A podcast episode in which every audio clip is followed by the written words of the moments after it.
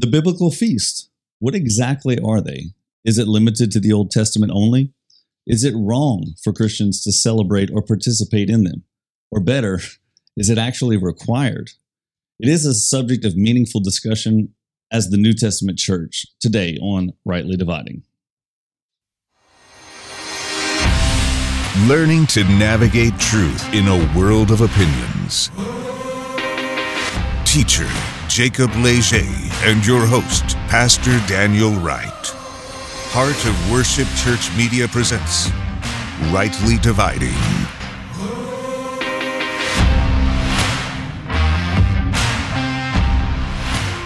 Welcome, ladies and gentlemen, brothers and sisters, to Rightly Dividing Podcast, learning to navigate truth in a world of opinions. I'm Pastor Daniel, and this is Jacob Leger. How's it going, guys? Our teacher. Today, we're going to be talking about the biblical feast. Now, if you haven't watched episode one, we'd like to first highly encourage you to do so, as it does describe our foundational principles and mission for this podcast desiring truth through humility and grace that recognizes we are not the arbiters of truth, but the Word of God is. Also, please remember that God does hate a spirit of debate, and we are all seeking to find the truth. So simply let's agree to disagree if applicable. And without further ado, ladies and gentlemen, thank you for joining us on this episode. We do have another special, special treat for you today. Our dear friend, Rabbi Buzz Treme. Hey, I'm glad to be here with you guys. This is exciting, getting to share some of the things that uh, God has shared with me. And uh, to be here and to be a part, I'm honored. Thank mm. you so much. Glad to have you. I mm. am Messianic Rabbi Buzz Treme, the Jew teaching you. Amen. We and like that. that was a, a, a, bit of a catchphrase and a little fun at first, a little pun, and it caught because I happen to be a Jew and I happen to be in love with the King of the Jews, mm-hmm. Yeshua. Amen. And uh, you would know him as Jesus. Amen. Um, I'm from Baton Rouge, Louisiana. I'm a husband and well, let's see what else I am a father of four, a grandfather about 16 kids. Praise wow. the Lord. So, uh, we're trying to obey the word of God and be fruitful and multiply. So, now we got to subdue, subdue the earth. anyway, about my title, um, I've been a missionary evangelist and uh, all kinds of things. My travels in the Lord have taken me around the world and seen lots of cultures and lots of people and places and lots of wonderful uh, miracles and wonderful adventures in the Lord. Um, in all of that, I um, ended up back in Baton Rouge, Louisiana, and uh, it, a revival broke out in our home some years ago, th- which led to a church. We started a church. So I was a pastor for 20 years. And then uh, the time came where God, again, as we grow and grow up, we uh, the church is growing and and growing up.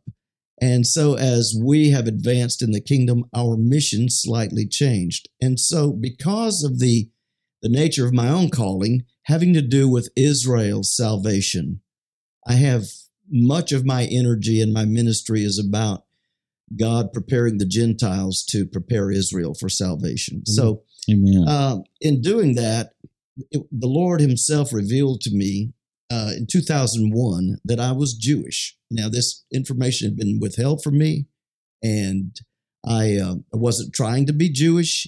I was trying to be a good Gentile that loved the Jews and loved the King of the Jews and was just trying to do my part. Amen. Um, Amen. I'm in this for the long haul. I love the Lord with all my heart, and I want to do it right. Mm-hmm. And um, but anyway, in the process, I had a vision in 2001 before the World Trade Center. It was on Memorial Day. Actually, it was the day of Shavuot or Pentecost. And uh, on that day, I had a vision, an experience where the Lord says, You're a Jew and you need to know it. And those for the ministry I have for you, and others need to know it. So this led to a lot of inquiry and um, trying to cut this short on this part of the story, but it led me to eventually doing a DNA test. And uh, at my own, my wife's request, we'd taken a trip to Israel, couple trips. She said it's time that we find out for sure because your parents are not in agreement. And uh, so we did the DNA test, and it came back Jewish of the tribe of Levi, which um, and now I never doubted it once the Lord told me. But uh, we went to my parents, and Mm. then there there was a true confession. It was like because of persecution in my parents' childhood, um, they became Catholic to hide it and not talk about it. And so I come Mm. along saying, "Hey, we're Jews." anyway, in keeping with my calling, um, I ended up no longer being a pastor of a church, uh, but I've always been a teacher and an evangelist and so on. And so uh, God began to show me that my new position was to go by the title of rabbi. Amen. Now, to a lot of Christians, they don't understand what that is. There's a, a little bit of fear. Wait, that sounds foreign. That's like those old Jews. And uh, well, yeah, it well, is. yeah, that's where we're coming Yeah. from, right? Yeah. I mean, But the word for teacher mhm. in Hebrew, the language of the Jewish people, the nation of Israel, is uh, Rav. Actually, that's how it's pronounced. And Ravi would be my teacher. Mm, So uh, it becomes common a common term, especially in speaking English, to call a a Jewish teacher or a Bible teacher a rabbi. mm. And so I go by that title, and uh, that way it lets people know that no, I'm not pastoring a church, and I'm not trying to put anybody under Jewish law. I'm trying to preach the freedom of the new covenant found in Yeshua, in Jesus. And uh, I want everybody to be filled with the Spirit and filled with the love of God for Him. Amen. And so that's what I'm all about. And I wanted to just let you know that because nothing's worse to hear somebody talking. You don't know anything about them. They might be the devil, and I'm not the devil. right? I'm a Jew teaching you. Yeah, there it is, guys. there it is. So, talking about the Jewish feasts, we want to just go there today and have some discussion about it. The Bible lists uh, seven feasts that the, the nation of Israel was required to keep. And uh, they were rituals. The New Testament tells us that those rituals were a shadow and a type of uh, a reality found in Yeshua, found in Jesus. That's right. So Jesus came to the people of Israel who were under law, they were under the, the Mosaic covenant, 613 commandments, 10 major commandments and 603 sub commandments. This was their constitution, and this is how they lived. However, the New Testament tells us that the law was not based on faith. Mm. So we have to learn that it was never aimed at bringing anybody or or providing righteousness to one single soul. But Paul tells us in Galatians 3 it was to hold the people until the Messiah came so they could get his righteousness. Mm. So, uh, looking at that, it just shines a lot of light on it. Well, in the law, part of what God gave the Jews as their law, their constitution, was He said to them to keep these seven feasts. Now, four of them were to be kept, and they would participate in them in the spring, and then there would be uh, three in the fall. And uh, so, what was it about these that were a pattern of things to come? What was it that Yeshua, you know, that's the Hebrew word for Jesus, his parents and friends knew him as Yeshua. Right. And uh, Mm. Jesus is a is a, a break from the the Greek to the Latin to the English. So um, Yeshua uh, came to fulfill all of these types and all of these patterns. And so in the spring feast, he actually did those. He fulfilled each of those in person to in Israel uh, at, in the days when he lived, and he finally resurrected, fulfilling the the uh, third of the feasts, which complete the whole section. Now, I'll, I'll read you the names of these very quickly, and then we want to discuss them. But then in the fall, the the the fall feasts come about, and uh, so sometimes people say, "Well, did Yeshua fulfill them?" He did, and the New Testament tells us so. He did it all already, but the nation of Israel has yet to experience those fall feasts. Mm. The nation of Israel experienced the spring feast, but they have not yet gotten to the fall feast. So, the spring feasts are the feast of Passover, the feast of unleavened bread, the feast of sheaf of first fruits, and the feast of Pentecost. That's right. Then we have about four months lapse. Everybody goes back to work, goes about their business. And then we have the feast of shofars. Okay. Mhm. It's very often written in English as the Feast of Trumpets, Mm. or it's it may be called Rosh Hashanah, which means the head of the year. The Jewish New Year comes in the fall. Then we have 10 days later the Day of Atonement. And then a week later, we have the Feast of Tabernacles. Now, these things all had very, very deep meaning. And we wondered today is that relevant to us as Christians? Right.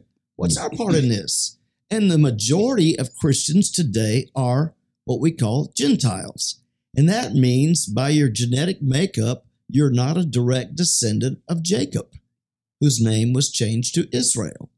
So the people who come from Jacob are usually known as Jews because the state surrounding Jerusalem, the, the capital city of Israel, the state was called Yehuda, or Hmm. in English, Judah. Right. So the people from there would be called Jews.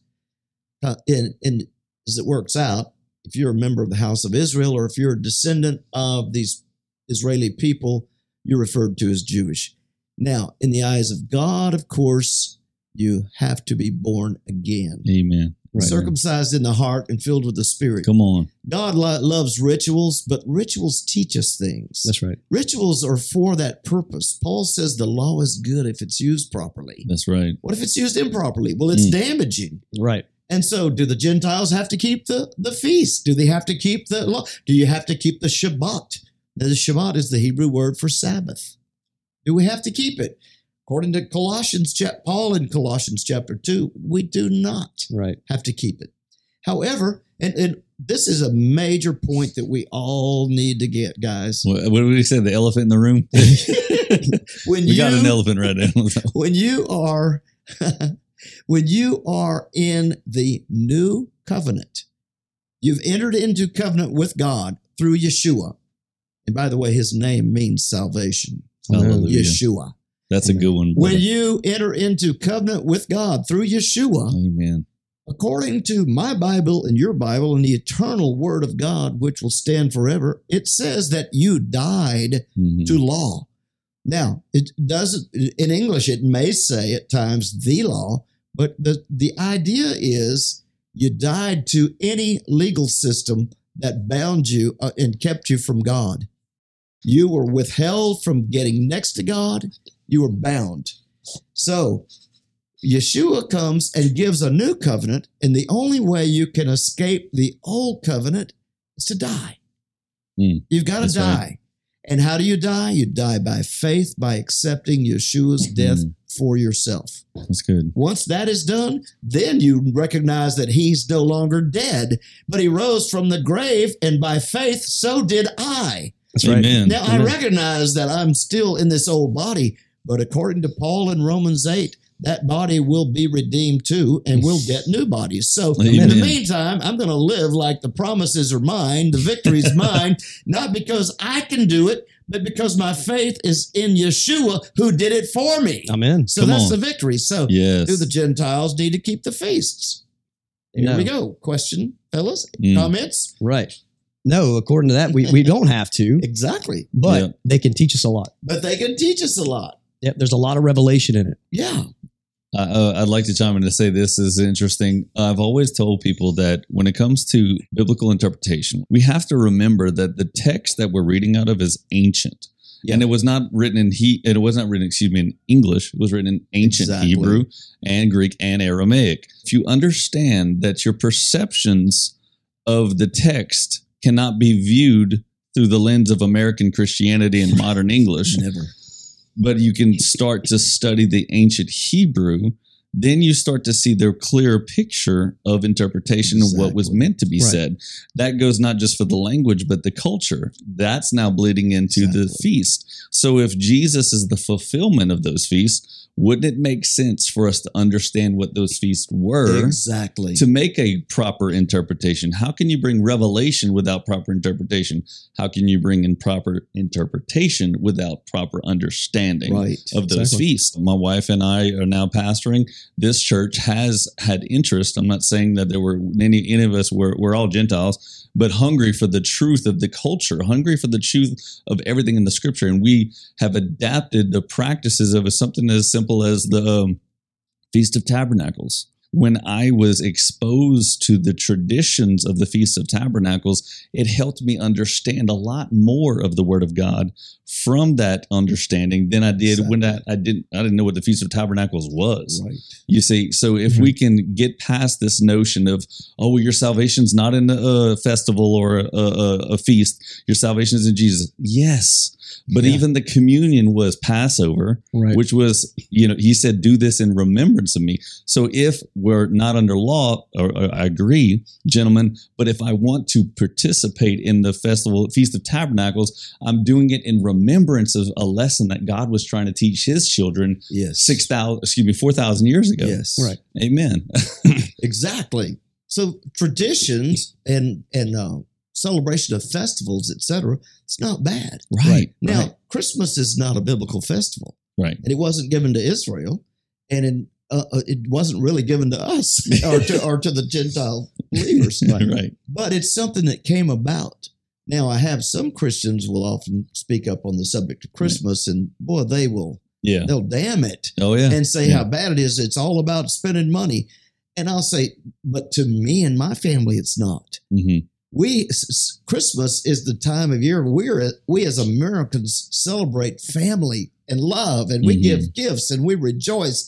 And who gets all the glory at it? Yeshua, God Amen. Almighty gets the, Right. the glory. So Amen. it's all in your perspective, and and after all, we're not here to destroy one another. We're Amen. here to build each other up. So to you, keeping a biblical feast may seem, well, that's putting me under the law. Nobody's trying to put you under law. if you're a follower of Yeshua, you better not be under law. Come you on should now. be free. Amen. And uh, Amen. for, it is for freedom that Christ has set us free. That's right. Yes. So if I want to keep a Passover festival, Right. Mhm. what if I do it because I know that it typifies in the entire ritual of the Passover, it typifies the love of God expressed through the Lamb of God, Oh, come on Yeshua. now. Come on now. If I read, if I can celebrate a Passover, and I promise you, the first time you celebrate one in the ceremony, you will see the work of the Lamb of God. Amen. And look, you'll come away from there. You'll never be the same. And anytime you see Passover, that word is going to bring back, oh my God, and my Messiah, my Mhm. Christ, my Lord has fulfilled that for me. And Right. make you want to think of the wisdom of God, Right. Right. you know. And then you go to the next feast and the next. And so today, um, we we have to remember this, and I uh, I harp on this a lot because I'm a teacher. Yeah. Yeah. Uh, but And you. And a Jew, yeah, that's why I'm Let's the not rabbi. forget the the Jew teaching you. Come on, brother. so, and I never stop. I go get my hair cut today, and I'm in the the the salon preaching to everybody, and they're all come Praise on, God. you know, shouting. Yeah, it just I can't help it. Glory to God. Don't want to help it, yeah, amen. but because people need to know. That's and, right. and when God gives you revelation, you want to share it. yes. But um, we have a responsibility to the Jewish people. All of us do. Mhm. Jews and Gentiles alike. And we have to remember that as church history, and you can't deny it, it has morphed. Mm. The early church, they weren't all in agreement. They were working through things. Right. Paul says in First Corinthians, he says, there must be differences among you. hmm And he says, uh, it, it's my phrase, my words, but he says that the, that the Lord may show on whom his favor rests. Mm. So he said it's normal to be at different places in your walk. When you're born again and you start off, you might meet somebody who's got some knowledge that you don't possess. They may have some knowledge you don't need. Mm-hmm. But as they're they're growing, in time you'll grow. But nobody's ever the same. We're never can we can never look in a mirror at another believer and say, we're at the same level. Right. There's no way because we're individuals. Right. Well, church as a whole has morphed through the years, and a lot of times it's gotten gotten into weirdness. Mhm. and uh, and some believers have. But look, what saves us? It's not how good we do this thing. It's our faith in the one who did it good. Amen. It's I like Yeshua. that. We're saved by faith. If you stop believing that, guess what? You no longer have the reward of your faith. So we keep our faith, but you need to be tolerant of others. Uh, if they're seeking truth, just pray that God will give it truth. Amen. But you don't have to, to uh, you know, we don't have to shoot one another. Right. or- Right. And that's a figure of speech. Right. Now. this day and time, I'd be careful. Right. But uh, yeah, really, The YouTube police are coming after us now. I know it. so anyway, we, we do need to be have mercy on each other and Amen. realize you may not be where I am. I have a revelation. I may not be where you are. But undoubtedly, if it came from God, we all need what we have, and maybe He's He's bringing us to a place where we can adjust our traditions Mm. to the truth. That's Right. good. And sometimes we say, "I want truth," Mm. but in reality, that is if it lines up with my tradition Mm. Oh, That's good. because my tradition is something that if I go and tell them I no longer believe this, well, then I, you know, I'm gonna my world's gonna fall apart and they're gonna get mad at me. So count the cost. So let's go on about these feasts. yeah, we're to dive right off into this. The first feast that God instituted was Pas- Passover, uh, Pesach. Um, Exodus 12, 1 through 14 gives us the whole breakdown of that uh, of that feast. We won't read that whole passage because it's a it's a little lengthy, but it, uh, God's God tells Moses and Aaron, "This month shall be the beginning of months, and to be the first month of the year to you." And he told it to the he said, "Speaking to the congregation of Israel, and on the tenth day of that month, that you were every household was to take a lamb.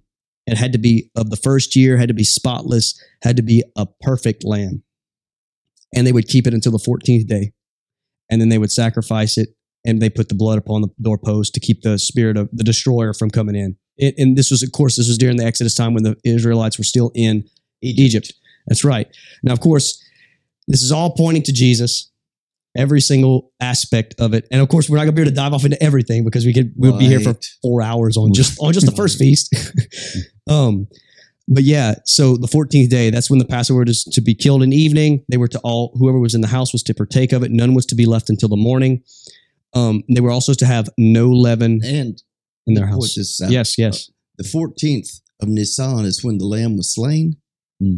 And this was the day the lamb was slain. Amen. Three o'clock in the afternoon, three o'clock, uh, nine o'clock in the morning, and three o'clock in the afternoon. He was on the cross that long, Amen. and he would have heard the bleating of the sheep for the morning sacrifice, Hallelujah. and he would have heard the final bleating of the sheep for the evening sacrifice, Right. as he said, "Father, take my spirit; That's it. it is finished." That's it. And uh, yeah, so the 14th was the day, and it would have been a Wednesday.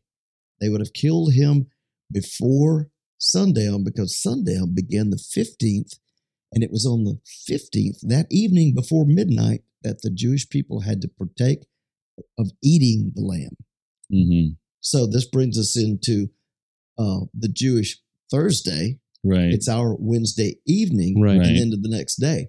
And then we can trace it out and see where he was in the grave three days and three nights. Right. He's got to follow the pattern. That's the exactly. Or he's a, an imposter. Exactly. He didn't follow the pattern laid down in the law, Right. and he didn't fulfill it. And real- Definitely. Real, quick, I'd like to pause to echo the, on uh, that particular point about uh, our traditions. The old song I I remember calling on Friday night, they crucify the Lord. And why Yeah. why are we saying Friday night? Because of our traditions. Yeah. Our American Right. traditions. Right. We need to stop eh, stop, drop, and roll theologically speaking. Okay. let's go ahead. And if you realize, well, wait, maybe I got something wrong. Let's dig and let's go to the Yeah. ancient Hebrew. If you take it If you to the seek, you'll Israelites, find. Yeah. you you cannot expect that any culture, whether that be Roman or American, is going to give you the purest form of theology Exactly. unless you're going all the way back to the roots Right. Jesus was Jewish. He was God in the flesh, but the Jews were His chosen people. Yeah. So if we if we don't take peel the layers back and to get to the root of the theology and look at where our surface. Yeah. Quick quick example. I'm not going to get Yeah, off go for it. one thing that was mind blowing, I did not understand uh, Jewish uh, culture to understand John chapter 15. I have preached that so many times at, at funerals, at gravesides. So, uh, God, had, Jesus has gone to prepare a place for us. For in my Father's house are many mansions. And so many Christians think that we're going to get a four car Oh, garage, know. Yeah. an indoor swimming Yeah. pool. Uh, we're going to have a Yeah. three story uh, Right. mansion. Yeah, and being from the South, it's one of those plantation homes that Exactly. we grew up Exactly. seeing all our lives. And Yeah. those that are listening here and now will get their mind blown when they realize that's not what it means. Not at all. culturally Not- it's not yeah it's it's literally when it says he went to prepare a place for you in the father's house it was an addition on it has to do with the marriage between a, a jewish man and a jewish woman when he would go to get her he would bring her to the father's house where he had prepared a place for them to live it was an addition onto the father's house so it basically becomes it's one big mansion if you if you want to think of it that way but we're all the building will be all connected Yes. essentially that's it in a nutshell of course but yeah Yeah, that would be eh, the the example is the wife would go with the groom, and the groom's father would Right. build an add on to the groom's house. So the so the wife moves in with the in laws right to the same house. And so again, our American Christianity has interpreted it based on English. Right. Oh, we're all going to get Yeah. you know gold, diamonds, laced, everything. You know, yeah. yeah, okay, there's streets of gold. That's where there's a conflation. I believe that's more, more of the problem. But again, back to the need to understand Jewish culture, Jewish tradition, Hebrew. In in John three thirteen, Yeshua speaking to uh, to his disciples and to the people, he says, "No man has ever gone to the Father Hmm. except for he, talking about himself, the Son of Man, who came down from the Father." Now, he makes a statement said nobody's been there. What was what was keeping people out? Mm, that's good. The sin nature. Right. It hadn't been atoned for yet. Mm-hmm, So this tells us that Enoch mm-hmm. did not go to the Father. He Mhm. went up, but undoubtedly made a U-turn. He went to the abode of the righteous in Sheol or Hades, or Hades uh, in Greek. mm-hmm. And uh, and then Elijah, he went up, but he couldn't have gone in because he was still Adam's. He was a descendant of Adam who was fallen. right Amen. right Amen. And so Yeshua said, "I go to prepare a place for you." Mm, where so that where I am, you're going to be. And we often think of that geographically, but think of, of it theologically or positionally between your relationship with God. No longer are you going to be on the outside looking in the, the family. mhm. You're going to be a part of the family. right. God right. is bringing you in. So Yeshua says, I'm going to prepare a place. And then the scripture says he died on the cross. He went down and preached for three days and took care of business because he had already been visited by Moses and Elijah he, earlier. So now he's got he's got four thousand years of humanity to deal with. Mhm. And it says he takes captivity captive. He brings the righteous to the Father. They've never been there before. Nobody's ever set foot, but now the atonement had been done. right Mm, And so then he comes back, and from the time Yeshua returns, we see a, a, a personality change. He's got the victory. He's walking with his friends on the road to Emmaus, and he Right. hears them going, I can't believe that guy, man. We thought he was the Messiah. And he's going, right. Oh, man, tell me about it. you know, the next thing you know, he says, Go tell my, my buddies I'll be there in a minute. And they said, oh, man. Oh, come on with us. He goes, No, you guys go ahead, but tell them I'll be there.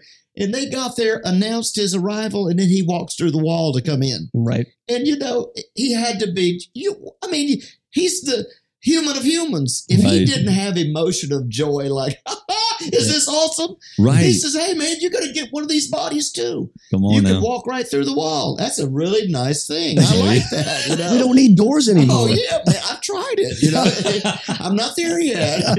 That's so, good. Uh, anyway, when he goes to prepare a place for us, uh, you know, he's doing the real thing. Amen. And uh, anyway, uh, we were uh, talking about something here. Uh, Right. What was the subject? Right.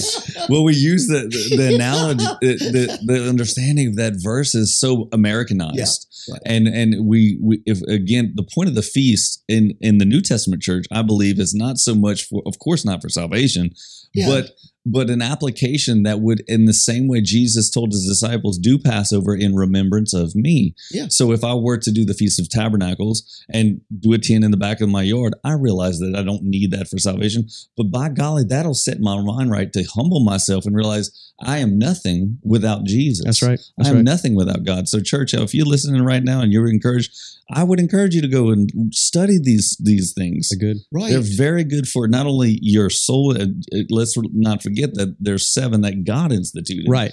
Yeah. So right. just saying. I mean, I think Yeah. God's a little smarter Yeah. than us, right? Exactly. Think about think about how we have the spring feasts, and they were to commemorate uh, in the natural. They were commemorate the spring harvest. Mm-hmm. You Sure. had the uh, barley harvest. Uh, barley is a type of wheat that the poor eat and that the uh, animals uh, are fed. And uh, it, it made good bread. It was more like cornbread than as opposed to good white fluffy bread. It was like. dense. Yeah, yeah, it did. So, but this was important to the Lord, and so they they celebrated these feasts at that time, and uh, and then we have a, a long period where there's nothing happening. There's four months. Four in the Bible is the number that relates to the relation between man and God. Hmm. And uh, really cool. Uh, the first four of the Ten Commandments relate to man's responsibility toward God Right. Mm. the next six, the number of man, uh, relate to man's responsibility to his fellow man. So Mm. anyway, so we have four months of a, a pause there, and then suddenly the shofar sound at the feast of shofars. Mm. Hag taruach is the the Hebrew word toruach, and it means to just blast out with a shofar or to shout out, Right. cry out. Mhm. And um, so something happens when the shofar starts sounding, and for 10 days they sound all over the land of Israel. They're sounding. Well, let's pause right there and let's see something. Yeshua came to Israel, came to those under law to free those who were under law, bring them into the liberty that God wanted them to have Mhm. full rights as sons. So he does so. And the disciples, especially, they experienced all of those feasts. Well, the whole nation did, but everybody didn't apply it. They wanted to keep the ritual without the reality. Mm. But the apostles said, uh, no, man, he's the reality. all of that pointed to him. Let's say goodbye to that and welcome the new. And so they embraced that. Well, over time, what happened? Israel gets banished to the ends of the earth. They got Mm. actually got genocided in Mm. 132 to 135 AD by the Romans. Yeah. And that was the end of their existence in the Holy Land, uh, other than a few uh, that stragglers that managed to make it through the centuries. So we go through a long period where the church shifts from being Jewish, even with its Jew, its Gentile members, it's making a shift because suddenly there are more Gentiles involved in the church than there are Jews. Right. So as we go through from the uh, second century forward, we start moving forward. Pretty soon, the Romans are in control of it. Yeah. and uh, and I mean, look, they, they actually changed it from a Jewish gospel to a Roman gospel and kept in a lot of their pagan rituals. But they ruled the church for uh, over a thousand years. In the 1500s in Europe, there was a reformation, a protest, a hmm. Protestant reformation, where the believers of Europe said, We want to be Christian. We want a Bible in our hands. We want it in mm-hmm. our own uh-huh. language, Right. and so on. Not dependent upon man to Not give it to depending us. on man. And what are we doing with a Roman priesthood? The Bible, New Testament doesn't say anything about us having a priesthood. We are the priesthood. That's, That's right. right. Jesus That's right. made So- that way. Yeah. So uh, anyway, with that in mind, a lot of things took place. This is all history, and we have movements of reformation and revival, and people begin to change. America gets founded. Next thing you know, all of this persecution going on in Europe and the fighting uh, over religion. Well, a lot of them sought a, a better place, and they ended up in America, Right. and they brought that hunger for freedom here. Right. Thank God they did. Amen. And uh, what a place, huh? And so they come to America and they bring a lot of their ideas for getting away from a state church. Hmm. They don't want the state controlling their church, and it always had. Israel controlled their religion, and then it passed into Christianity. And now, so the Romans said, well, we've got to control it. Hmm. But this Christian thing is not about uh, control by any nation or anything of this earth. That's right. It's about allegiance to Yeshua and Right. following him by the Spirit. Amen. And so, on an individual um, scale, there. So, once we experience that, and America ends up being founded, and you know the freedom of religion, etc., as it grows, we have to grow up into a nation to do what we have to do on the earth. We send out missionaries to the world. We print more Bibles and distribute them than any nation in the world. I'm talking about the United States of America. Mhm. So we do these things, and all the time we're growing up. In 1906, and without listing all the revivals, a revival took place in Los Angeles called the Azusa Street Revival. And the next thing you know, America was impacted by this. And then we go through the Pentecostal movement, which Mm. was a result of that. And then it morphed, though, and then became a healing movement in the 40s and 50s and into the 60s. People started moving in gifts of healing. And then in the 70s, there was the uh, the hippie movement, which resulted in a, the Jesus movement in California. Mm. And so many of these people who left Texas and left Louisiana and left Michigan uh, and New England to go to California to be a part of the hippie movement were born again. And a lot of those guys were Jews. And so suddenly you have a new renewed interest into Jewishness Right. in the in the Mhm. Americas and in Mhm. Christianity. So the Jesus movement, which impacted so many of these Jewish Americans, young college guys with, that were brilliant, well, they ended up in this movement. So before long, what happens? We go through our history. Uh, you know, if you know anything about American history, you know what all we did and accomplished and where we failed.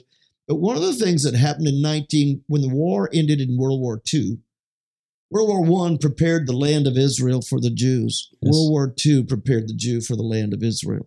Hmm. And they fled out of Europe. And this thing, the next thing you know, Israel is a nation again. Yep. Oh my God, the prophecies of Isaiah are fulfilled, and God did what he said he was going to do. Well, they got back home. You think they were ready for the Messiah? Mhm. They were a fledgling ragtag group of people Yes. and they began to develop and develop. And guess where they are today? They're at a place where they've turned their attention to learning their own Jewish roots. That's Come it. on. Well, what's happening in the United States today? The Gentiles, uh, Christians who have been filled with the Spirit during the charismatic renewal of the 80s, 70s, 80s, and 90s. Well, that phase is past, and now they're looking to their Jewish roots. I wonder why. Because God says, This is me. I'm leading my church to do what I want. That's. And Amen. as the church begins to progress and study its Jewish roots, it finds the feasts. And it goes, hey, do we have to keep them? And somebody says, no, we're free. Paul says so in Colossians chapter 2. right. Don't let anybody judge you whether you keep a Shabbat, right. a Sabbath, or uh, a, a feast. He goes, man, you do be led of the Spirit. Just love God and love your neighbor. I mean, Make sure Yeshua, anything you do, do it in the name of Yeshua. So Mhm. this is the fulfillment. In the meantime, what's happening in Israel, they're studying. Do you know that when they get out of the army and everybody has to serve, where do they do? Most of them go to India because they're seeking enlightenment. Yeah. And you could say, well, they're not very, very religious. They don't love Christians. Hey, the veil's over their eyes, but according to Paul in Romans 11, the veil will be lifted when they look upon the Gentiles and say, they've got our Messiah. That's right. And Israel will have revival and it'll be like life from the Yes. dead. Yes. For the Gentiles have been given the gospel, Romans 11 11, Right. to provoke the Jews to jealousy. Jealousy. It's never happened, never happened, but in our lifetime, guys, it's happening, and I'm glad to be a part of it. Amen. So, do you want to keep Passover? Do you want to keep the uh, the the uh, name a feast, the Rosh Hashanah, you know, the Feast Right. of Shofars. I got a shofar right here, man. I'm getting ready to let that thing rip. Uh, we got all these feasts. Do I have to? No. But by doing it, people look and go, oh my God, this is the fulfillment. What, are, what does a shofar represent? The calling of the people of God home, calling them to Him to repent. What is the Day of Atonement? Yom Kippur. What is it about? It's about the covering of Messiah's blood for their sins. They spend 10 days trying to make sure their names That's in the right. book of life. And they get it in the book of life. And then what happens? You get a new beginning, and it's time to celebrate the feast of Sukkot, the Mm. feast of booths, the feast of tabernacles. And everybody builds a ragtag little hut Yep. out in the wherever in Right. Israel, you see them on a balcony, you see it All anywhere over the place. but you build it because God said, I want you to build something that separates you from life today and look back. And, and the bottom line is, excuse me, Yeah. God is saying, here's the phrase that we should all be using. This is my version. Look Yeah. what the Lord Lord has done. Yeah. And you're going to bring into your little booth uh, some figs and some any anything that you can get olives from the olive tree. Hallelujah. Look at the bounty, and you're going to be able to look up at the sky, look through those Right. those palm branches, and look up to the stars and go, "My God did it. He promised Abraham he'd have children more numerous than the stars. Look at us, Lord. Amen. We're Amen. here." And Yes. so, and Yes. if we can do that today Mhm. and teach it so that believers on Yeshua, Christians, Mhm. will be more fired up and see the wonder of God in it and get and glory the glory will go to Yeshua. If this can happen, shouldn't we be I'm not saying go out and start I'm going to keep each one of these and I'm going to find out how to do it and I'm going to lose all my joy in the process. then you missed it, man. Right. This thing's Right. about life. And so Amen. It's okay if we keep the feast because we learn from them. right. Paul it. the law is good if it's used right. That's it. right. So let's use it rightly. You know what? I'm praying continually that as we preach revival in America, and we've been told there's going to be a revival uh, come up the Mississippi River from the Gulf, going to fill this land. Uh, it's it, it- we believe right now it's happening in Mm. various stages, and uh, but it's coming. And uh, God wants His believers to begin to look like the Bible picture of His believers. He doesn't want them running from anything. And when I, I handle four languages, and I'll say handle, I've not mastered anything, uh, but uh, that's English and German and Hebrew and Greek. And but my point is, as much as I love languages and I love all of these biblical languages, Hebrew beats them all. I mean, it's amazing how. And we often Mm. talk Greek, and in the Greek this means this, and in the Greek means that. That's fine. Mm. But you know what? He just got to read this thing in Hebrew. And um, um, along with that, let me say, remember this Yeshua was not Greek. That's right. The Greeks were the arch enemies of the Jewish people. That's Mhm. right. It was true. the Greeks who instituted the silence of the divine name. Yes. They did this and persecuted and tried to destroy Israel, said you can't circumcise, you can't keep the Sabbath, and you can't say the divine name. Mhm. And we still practice that today. We say the prayer, Baruch atah Adonai Eloheinu melech haolam. Blessed are you, O Lord our God. But notice I didn't say the name of God. I said Adonai, which means Lord. That's a practice that has come in in all Mm. these centuries. And what? How do we do it in Hebrew? I mean, in English. How do we write it? How It does it in blessed is Lord who is comes all capital, Lord. capitalized. All capitals. L O R D. O-R-D. Yeah. But we refuse the name. But all through the Bible, it says, "My name will be great among the nations." Mm. Now, that's not just to belittle the name Yeshua, because the one, his name, we'll, we'll call him Yahweh, Mhm. okay, the divine Father. Mhm. He's the one that said, "Whatever you do, I want it done in the name of my Son, Yes. name of Yeshua. Whatever you do in word or deed." Come so, on. Anyway, with keeping with that, don't let us lose sight that it's all about Yeshua, and but at the same time, we're not just saved to be saved. Yes. We are saved to do a work. Yes. Yes. Amen. Okay. And that work right now in our day is to being a witness so that the nation of Israel will stop as they study their roots. They're going to look and go, oh my God, all the prophecies about the Gentiles glorifying God, it's happening. Look, they're keeping our feast. They're Mm. going to recognize Yeshua. And Paul says in Romans 11 25, Kol Yisrael Yevasheach, all Israel will be saved. Amen. Mhm. Talk about life from the dead. Right. Is this good stuff? That's This good is really stuff. good That's stuff. awesome. It really, really is. Yeah, Awesome. and I'm a teacher, and so I'm Yeah. just you know waiting for an opportunity to get some words in. And uh, I'm Right. sorry, guys. I No, just, no, no, no, you're no, a that's- teacher, it's you're great. a It's teacher great. and pastor, and Well, you know, Um, it's yeah, but but we. I'm the guest here. and that's get say right. more. Amen. That's It's exactly right. Guess This- first. Guess first. This is uh, this is why we love Buzz. He's on point. Oh man. I love I love his character. I love his personality. Buzz is the kind of person that makes me realize I am not alone. You know what I mean? Oh, I'm that Kari Jobe song, Oh, my, brother. my rabbi, that, that my brother, that Kari Jobe song. Yeah. I am not alone. I, I, think I, look, yeah, yeah. See, I I'm crazy too. So.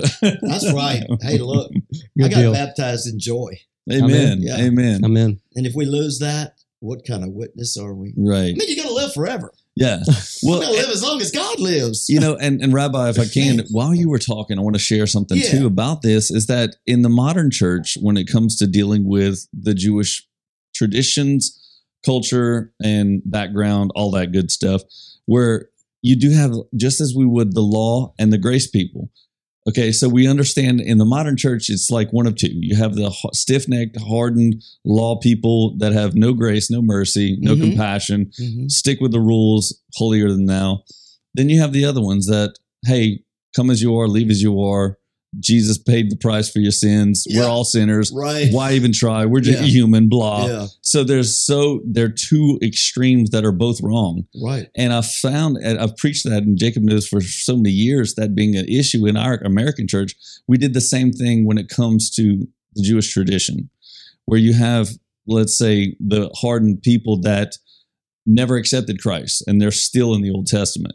Then you had the other half of the extreme of those that jumped on the New Testament bandwagon that they've left their roots. Right. They've gone so far off the Yeah, reservation that they've forgotten the importance of Yes. the, the Old Testament. Exactly. I've even Yeah, had a youth yeah. pastor rabbi tell me one day, "Oh, what? But that's in the Old Testament." I did. That's not the word of God. No, wait. Let me do it for the camera. Ready? really? So what are we gonna do? And and I didn't. And listen, I was very respectful. I didn't react Of the way that was in my head. Yeah. Right? Okay. But but in my mind, I also did this. I, I debated with him in my head. I'm like, should we take your Bible and take it, Yeah. write it between Exactly. Malachi and Matthew, right. and rip it down the binding and say, "Here, that's all you need." Oh my goodness! But with That's still the word of God. Oh yeah. you Yeah. still you need don't know Genesis what to the Malachi. promises Yeah. are. The promises that are fulfilled in the New Testament that we love to embrace. You don't even know what those promises are if you don't look in the Old Testament to see Yeah. what was said. Correct. Because often we we build up. We say, "Oh, you know, God's promised me this." Really? well, let's go back and see where did He make that promise. Right. Exactly. because you can't you can't have the New Testament without the Old. Exactly. You Yeah. don't you don't have a New It's Testament. one book. You I had a can't- friend that taught a Bible college. Yeah. And he said, first day of every class, all the students, when they signed in and they're set, sitting before him, he said he would take them to the to Malachi. Uh, Malachi. Malachi. I mean, uh, Malachi. Malachi. Well, I guess was that's how we know. it. almost get Almost through get- a, a lesson without getting in the wrong language. I, I can't believe it. Yeah. Like, was uh, that German? Malach- Was that? Yeah, that's that was Hebrew. Okay. Malachi, because most Bibles have a a, a page between Old Mhm. Testament and New Testament. Yeah, he yeah, says, "Open your Bible to that page now. All together, let's tear it out." I don't know if you ever heard this saying, and I've said this a lot because I got out of a Bible college when I went to seminary in Baton Rouge.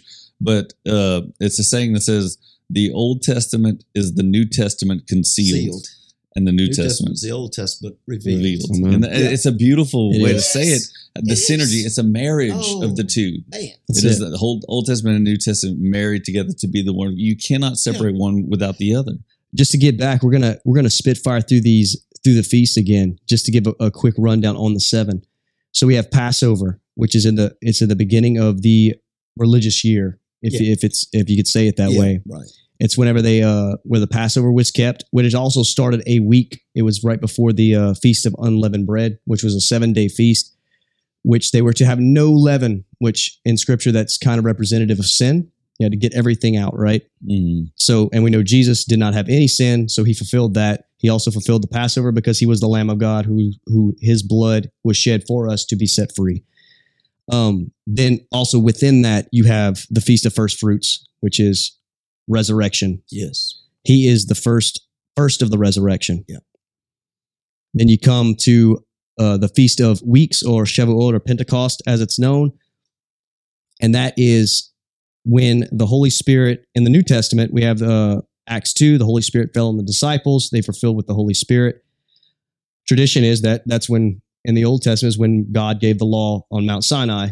Right. Traditionally speaking, Well, and if you look back, I think in Numbers where uh, worship the golden calf and all of those things happened, the Levites drew a sword, drew their swords, and walked through the crowd and chopped three thousand people. yeah, down. Moses told them to come to stand by him. And God said, "These guys will be my priests, my priesthood. You know, my mediators." Mhm. Right. And That's uh, good. that's where. So on the day that the law was given, three died.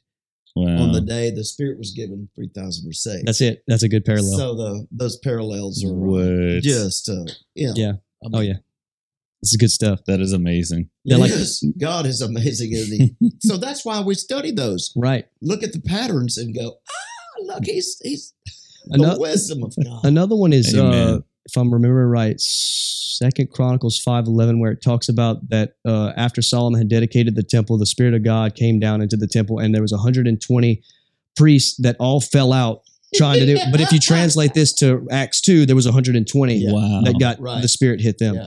So yeah, that kind of tr- Yeah. that's a parallel too in and itself. fire came down from heaven That's right. to receive Mm. the offering. Yep. Where in the New Testament, fire came down from heaven. And Rabbi, that's in the Old Testament. We don't do that. yeah, How it's can you have anyway. revelation? This makes my Bible so heavy. I have to remove it. it's like we focus on the fulfillment, but if you eliminate the prophecy, you can't have a fulfillment. you don't appreciate it, you know. You You want the harvest, but no seed. Yeah. I mean, Exactly. Yeah. Exactly. Then jumping ahead, like uh, in the fall feast, you have uh, Yom Teruah, or Feast of Trumpets, or Rosh Hashanah. It's uh, the first day of the seventh month. That is a call to repentance, a memorial. it's the only one of the feasts that I I interrupt. Yeah. That's no, I go do. ahead. No, yeah, do no, it, no, do no, it. That's do what I do. the, the uh, it's the only one of the feasts that starts on the first day of the month. The Yeah. new moon begins the month. The Rosh Hodesh. Yeah, and so here this is the first of the, uh, you know, so there's something in that. Ten Yeah. is the number of human government. Right. We have ten Mm. fingers, ten toes. Uh, we rule ourselves. The nations are, uh, you know, have to give an account, and then Yom Yom Kippur, Kippur, Mm. Kippur to cover. the Day of Yom Atonement. is day. As a day of, uh, it says that they, you should covering. afflict your soul that day. And most people think as a fasting thing, but they did, they, they do that still nowadays is they, they fast for 24 hours. It's a day of reverence, uh, to, to that. And of course, now most, they don't believe that they were atoned for it yet. They, they, they used to do the, the sacrifices for it. We understand that Jesus, Yeah, is our atonement. Years we haven't had any sacrifices done. Yeah. right, right. And then a couple of days later Which is on the 15th, fulfilled by Yeshua. so. Exactly. Amen. and on the uh, the fifteenth of the tenth uh, of the seventh month, you have uh, tabernacles or Sukkot, where they would God told them that you are to remember your time in the wilderness. You're to make booths. You're to sleep in the booths. You're to have eat in the booths, uh, fellowship in the booths, and, and for seven days, and and uh, to to go about that. To rejoice is a big word in that feast. yeah, I think I forgot how many times it, says is it. The happy feast. It is. It's, it is. It says rejoice, supposed to be. rejoice. It's- In the tent? The, the Yes. Yeah, Tabernacle- Okay. Yes. Yeah. Okay, so quick pause. Coming back to the most ignorant Gentile in the room. so we got a Gentile who is halfway there. So then we have an authentic Jew in this house. So Hey, I have Gentile blood yeah. too. So Amen. let's, this, But just it's try- the blood of Yeshua that matters, We, we got the blood of Jesus. Let me tell you, Hallelujah. But Paul it, says it, the Jew and the Gentile are both alike under sin. Amen. it's true. That's true. It's true. Guilty. Amen, amen. But I love joking about that because it's like I'm like, okay, hey, I'm the one that doesn't know the most. I'm most ignorant in this one. But on that funny note about it being uh, re- rejoicing, that that really kind of oh thorn in my side moment. You'll love this, Buzz. Jacob knows what I'm about to say because we did a legitimate uh, feast of tabernacles where we took the church and we set up tents and we had a Oh, camping yeah. Trip it. during the feast. We were actually doing it. Now, Yeah. granted, what we cheated a little bit because did it we- for a, a night. one day. Right. We didn't do it for seven. Yeah. We did, And yeah, one out of very seven. few of the Jews in Israel do. put it to Right. you this way: one seventh is a lot better than most people in Christian American Christianity. yeah. So anyway, saying that it was twenty eight degrees. 28 degrees. And my wife, we joke about it all the time. She's like, Yeah, but it was the most memorable. Yeah, but not necessarily for the right reasons. For the right reasons. Let me tell you. We all we- got sick. it's so funny. We, we most people complain about mosquitoes. Well, freezing to death is also a problem. So we didn't have mosquitoes, but there was another issue at hand. 28. 28. Yeah. And It was cold. and we survived it. The church that that the people of our members that did make it out, they they roughed and tough. Uh, but it, when you said that it's a rejoicing, I can only remember our lo- word Feast of Tabernacles was like It was anything but rejoicing. I, ch- I, was, I was joking about this. I almost chipped a tooth, you know, chattering my jaw so much it was right. so cold. Yeah. But it, yeah, but it was literally below freezing. One thing I want to bring up too before we uh we start wrapping this up is um there is one feast that will be celebrated for all of eternity. Uh, let's talk about that one. Now we did we kind of mentioned it was Sukkot, it was Tabernacles, but in Zechariah it specifically says that that if you don't show up to this feast, you will not get rain. In Zechariah, so that's uh that is one that will continue on That's the nations. That is to Yeah. the nations. It will Mhm. be. It kind of implies that the other ones will be not so much celebrated. They but it that, says like specifically. fulfilled and Yeah. we've I mean, they may still be done for remembrance, but this one specifically has a a perpetual. right a perpetual uh, purpose to it. mm, when we look back at the feasts and we see all set, uh, six of them fulfilled, six being the Day of Atonement, you know, the shedding of the blood of Messiah. And the book of Hebrews says he went into the holy place. So this Right. fulfills this Day of Atonement feast. When we look back at it, and when it's all said and done, and we celebrate or commemorate the Feast of Tabernacles, mm. in that day when it happens uh, in the future, in the millennium, when we do it and all the nations do it, they're going to look back at the entire plan of God and look, this is so good. What was it that was sacrificed when they came out of Egypt? What was it? The Pesach, the uh, Paschal It was the lamb. lamb. Lamb, yeah. Yeah. But when you get to the Day of Atonement, things have changed. Yeah. All of this event, if you'll ask the Jewish people and their uh, sages from the past what they wrote about it, they're saying that this is the fulfillment, not not the Passover lamb, but you, but the fulfillment in the new, the last of the feast is the fulfillment of the when Isaac was going, Abraham was going to sacrifice Isaac, Genesis 22. And the Lord said, Stop. What was it there that Isaac saw that replaced his son? He A said, ram. The Lord will provide, okay? Hmm. It was a ram. Ram is a full grown lamb, That's right. Mm, okay? We go from the lamb, the fledgling nation that doesn't know beans about beans. You know, they don't know anything. But then when we reach maturity, the shofar sounds and he says, Get serious, get your name in the book, repent of your sins. Then the covering takes place. Well, then you move into the sacrifice of the ram. Mm, Mhm. And this is this adds it's amazing. In fact, you can actually Google this. I did it today and I was I was just doing some research and I went, Oh yeah. As I looked at the scriptures on that, taught on it lots of times. And I pulled up, I think a guy says, Why the ram and not the lamb? If Yeshua is fulfilling the promise to Abraham, you know, the promised son would be offered. mm. And so what he does, it, it- it is the Yeshua is the sacrifice and he fulfills the lamb. When the Jewish people were kids, I mean, they were young.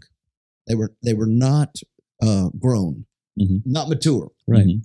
They were just coming out of Egypt. In fact, the voice went out to anybody. Hey, you guys over there, you're not Jews. Mm. You're not Israelis, but you want to participate? That's right. Get your lamb. So it was to all to form the nation. Wow. Okay. So they sacrificed a lamb. The nation goes through all of its history. It grows up, and at maturity, it accepts Yeshua, the ram. So he's also the lamb, but he's now The sacrificed. You can view him as the final product for the mature nation because Wow. that nation will be saved. Amen. Mm. Oh, second part. What was the lamb for? Was it for everybody in the house? The the blood was, and the lamb was for for the for everyone in it. I know that's the general concession Right, teacher, right, and yeah. I'm older than you, so I can. Call it, I can say Yes, no. That's yes. not right. That's it. Hey, correct me. Correct me. That's why. Hey, that's Yeah. why we brought you here. Yeah. Okay, understand that. anyway, Plus, you're wearing the hat. So yeah, I got the, look. I got the outfit on, man, and I'm holding a shofar here. you know? yeah. Okay, who would die if they didn't put the blood of the kill the lamb and put the blood on the door on the door? Firstborn son. What if you were second born? Mm. You could play video games. Yeah. Yeah. yeah. According to the what it was said. Yeah. And Yeah. it was the same for the, the Gentile or Jew. Right. I mean, it was the same for the people of God. He was just drafting a nation and he was Mm. saying something. He told Moshe, Moshe, Moses, in Hebrew, it's Moshe. God told Moshe, he says, Go tell Pharaoh to let my firstborn son go. He says, Israel, Israel. my firstborn Yeah. son. And you Mm. start seeing that in the scripture. My firstborn son, my firstborn. all the way through. And then Yeshua is continued. It says he's the firstborn, God's firstborn. Mm. In the book of Hebrews, the writer of Hebrews refers to the Jewish born again people as the church of the firstborn. Wow. So when we talk about firstborn, there's a message in it. Mhm. And in other words, the firstborn is what I'm aiming this out because my nation is going to be firstborn. When you're born again, you're part of the firstborn. Amen. Mhm. We're not the secondborn. You sh- And if Israel is chief among the nations, which God says they will be, very clearly, I show you all the scriptures on that. Mhm. Very clearly, they will be the firstborn nation. The firstborn has the name of the Father. He carries that authority of the Father's name, and he has a special position and blessing that the second, third, fourth doesn't get. Right. So when it comes to nations at the resurrection, we have Israel as firstborn. You who were far away have been brought near by the blood Mm. of Christ. Come on. If you were a Gentile, guess what? The mystery of the gospel is Ephesians 3 6. The Gentiles are now heirs together with Israel of the promise. That's right. wow. So if you're now co heirs with God's people, fellow citizens, according to Ephesians 2 and 3, then spiritually, you're as Jewish as the next Jew who's spiritually a Jew. That's Glory right. to God. And the Jew without the Spirit is really saying, I'm a Jew. And God says, I don't know you, man. That's right. Mm. So we have the, the one new man. Yeah. The circumcision of the heart. Right. So flesh counts for nothing. That's right. God had promised Israel firstborn position. Yeah. So when Yeah. we talk about Pesach or Passover, we need to remember it was aimed at the firstborn.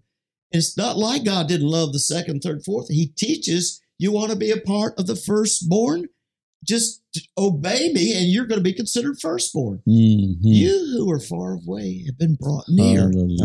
Amen. So Amen. when we resurrect at the resurrection, Mm. and we rule the nations, guess what nation you will be a part of? As Israel. Paul calls them in Galatians 6 13 or so, whatever that scripture is, the Israel of God. Mm. God promised Israel eternal life. So when you, a Gentile, get in that, Paul says in Romans 11, you just bumped Mm. a non believing Jew. Amen. Yeshua came for the house of Israel, and the majority said, uh uh He That's says, I'll have to wait till you grow up. In the meantime, I'm going to replace those unbelieving branches with Gentiles. And that's what Paul says in Romans 11. So the wild olive branches that were grafted in. There it is. That's it. Amen. That's there it. it is. That's amazing. and wild love it. olive trees exist, but they do not produce, produce a fruit edible. It's a little shriveled up nut with a little skin over it, a little bit of meat. Pitiful. But the olive tree, they take a wild olive tree and work with it. And I believe it's seven years, it begins to, uh, seven years of working with it, it gets right. Oh, and it maybe takes the the tree 30 years. I'm sorry on those No, no, details, just Yeah. been too long. But over 30 years, it starts produce.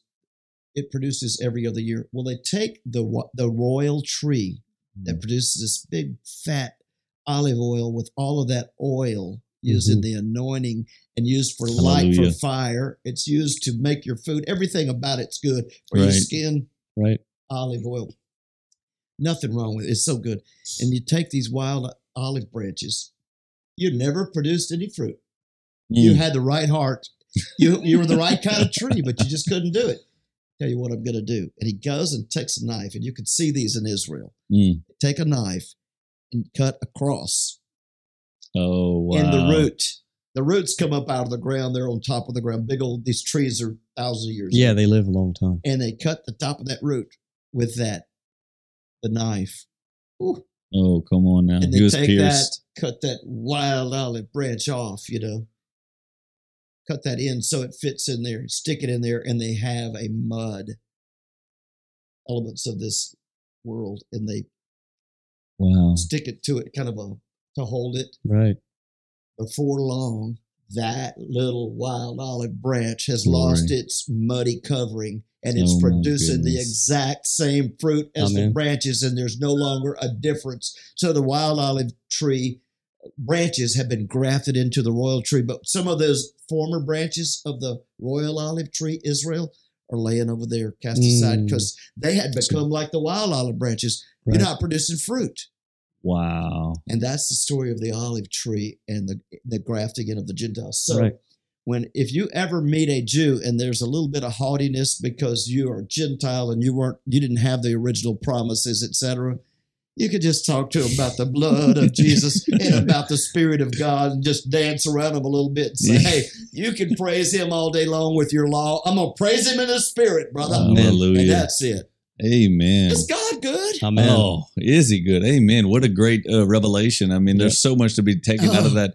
Uh, and that would be totally lost if we didn't know Jewish culture. Exactly. It's and true. the feast is the part of Jewish culture, Exactly. which just so happened to be ordained by Yes. Yeshua. Well, Yeah, exactly. God. Yehovah. Yeah. Yeah. Right. Yeah. Think about this. You know, there's been the struggle on how to pronounce his name. Oh, yeah. And look, I'm studying on that now. Uh, uh, I'm still trying to pronounce my wife's name. So hey, it's I been nine you, years for me. Hey, hey, get For those of y'all who have no idea what I'm talking about, if you, some of y'all do, so just don't worry about that. Right. I am a loving husband. It is. I like to Yes. poke about the spelling, but you know, there's that. Some of y'all get real creative with your spellings and your names. Y'all taking it way too Yeah, far. really. and you spend the rest of your life correcting people. Right. I spell it this way. Or that's not how you pronounce it. Yeah. yes, right. exactly, Exactly. exactly. I forgot what I was saying. Oh my gosh, I'm sorry. No way. I do it all the time. hey, there's, you know, when you study, oh, about the divine name. Divine when name. you study right. things all the time and you're constantly downloading, sometimes it's hard to stay in one arena. It's like, oh, but, but wait, that, that reminds me of this great thing I learned. Yeah. Yeah, this recording will be like three episodes. Actually, we'll go with it. All the Jewish stuff Just in this. It'll it. be it, it'll be a series called the Oh, Jewish man. stuff. Hey, the divine name, Love it. Yod He, which would be uh, literally, if you spoke Yod He, that's the two letters that form the, the letters, it's four letters to the name. Yod He would be Yah. Yah. It's a just sort of a that sound. Mhm. Then you have the Vav, which is a nail. It's a picture of a nail. And it means to add that on that side to everything on this side. So you have a Vav and a He. Okay? And the He, by the way, the ancient symbol is a little boy with his hands, or a man, little man with his hands raised up, Yes. uh, going, hey! And that's the letter. And he's saying literally, check this out! Behold. Hey! Right. So it's used. So yes. you yes. have these two syllables, let alone the picture they portray, but you have these two syllables of, of, so that every creature that God made that has breath constantly oh. all day, all night, My are saying goodness. His name. My goodness. Wow. So that, that brings a whole new revelation. Boy, does that make the hair on your arm stand up? Yes. So God said, "I want the world saying my name." Yes, sir. wow. every time you breathe. Every time you Right. breathe. Now, look, I was just thinking that brings a whole new revelation to taking the Lord's name in vain. Oh. What are you doing with your breath? Yeah. You think about that. Amen. That's that's a whole Mm. nother animal. Oh yeah. Woo! That breath, Wow. man, is what caused us to Yeah. activate. Yeah, You know, He made us. We're marvelously, wonder, wondrously exactly. made. But when He breathed that breath into us, it Became- activated the system. Oh my That's it. And can yes. you imagine? Became a living going, soul. "Ah, look what I just did. So made in God's image, literally his name breathed into man to become a living soul. It- oh, exactly. Nephesh. The fish. Ne- Yeah. And, and the, look, We word- gotta we're gonna have to have him back. the word nephesh is the word for soul. Yes. It's usually how it's interpreted in English. But the Jewish view is not like the Greek version that we're always taught. Yeah. The soul is the mind, will, and emotions. That was the Greek philosophers that did that. You think your spirit doesn't have emotion? Anyway, Oh yeah. you know, It's it's true. like we always love to go to the Greeks, you know, the enemies of God. But anyhow, um, Unless you're saved Greek. If you're born again. yeah, yeah, yeah, yeah, right. You know, um, what was I saying? Nephesh. I don't know. Talk about nephesh. Oh, the nephesh. So the nephesh is the whole man, Hmm. the whole man. So if I sit here and I, uh, I, I, or if I talk to someone about Pastor Daniel Wright, what's he like? I can say, uh, God bless his soul. I love that man, and I'm referring to his soul. Mm, Jacob Leger. mm, Beautiful name. It, I'm referring to the man, not just somebody I've met that we worked together or did something, or not somebody that just helped me out when I had a flat tire, Right. but somebody that I've grown to trust. And everything about his person mm. is something that I appreciate. I would say, God, I love that guy's soul. Bless his soul. Their whole So- being. When There, God, yes. God said, when he breathed into the man, Mm. who was made of the elements of the of the earth. He breathed into him. It says, and he became a, living, soul. He became, and I'm sure he looked at his creator and said, "Wow, yeah, wow." Yeah. He'd already said that when he breathed. He breathed into him. Wow. Said the man breathed, and yeah, ah, isn't that cool? That's amazing. it's good I stuff. love serving the Lord. Oh my gosh, Rabbi, is such a blessing to have you. Or truly it is. And I pray that everyone listening or watching right now gain great revelation and understanding and the importance of knowing the whole Word of God, the entirety from Genesis to Revelation. Right. It is a synergy of relationship. You can't have one without the other. Yeah. So definitely, uh, in summary, I'd like to say that it, when it comes to the feast, when it comes to these uh, practices that so oftentimes we can easily push aside as, oh, well, we don't need that now because, you know, Christ came. Well, the truth is we gain so much revelation from that that you're going to lose out on it. Right. So again, really just hitting the nail on the head. If you want to pr- practice and participate in these festivals and feasts, go for it. Right. And Yeah. But if you don't, that's okay too. yeah. yeah, But don't judge a man for not doing it and don't judge a man for doing it. Right. Especially if your heart is in the place of I want to to be as as much into the understanding of this culture Right. a- as Exactly. as, as we possibly can. So with that and said, a lot of people uh, will say are misinformed. They think if they go to a Passover, they're going to watch them sacrifice a lamb. Look, for 2,000 years, the Jewish people haven't sacrificed a Right. lamb. They have to have their temple existent for their religious system to work. Exactly. The temple's not there. So there is no sacrificing. In fact, they do not eat a lamb at Passover Not anymore. since Mm, since Jesus died and Right. rose again. So Right. anyway, that just tell it just go and you'll see the figurative actions which reflect the truth who is Yeshua. That's it. All points to him. Yeah. Every Amen. single one of them. all of it. Of. Hallelujah. What a blessing. Thank you, Rabbi, for Oh. joining us Yep, uh, in this honor. episode. And uh, well, without further ado, ladies and gentlemen, Rabbi Buzz.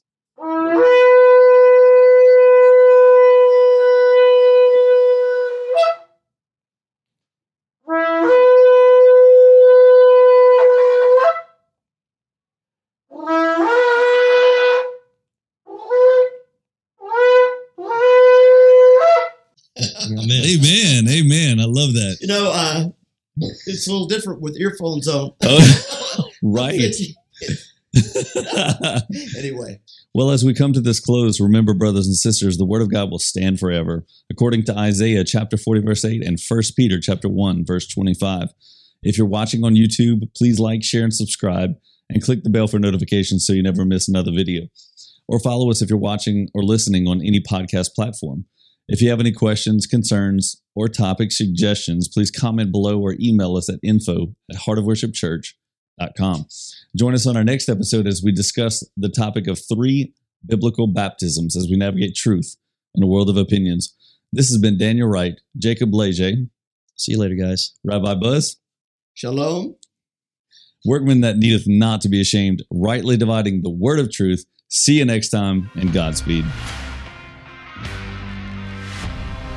Thank you for joining us this episode. For more information on our ministry or to contact us, please visit heartofworshipchurch.com.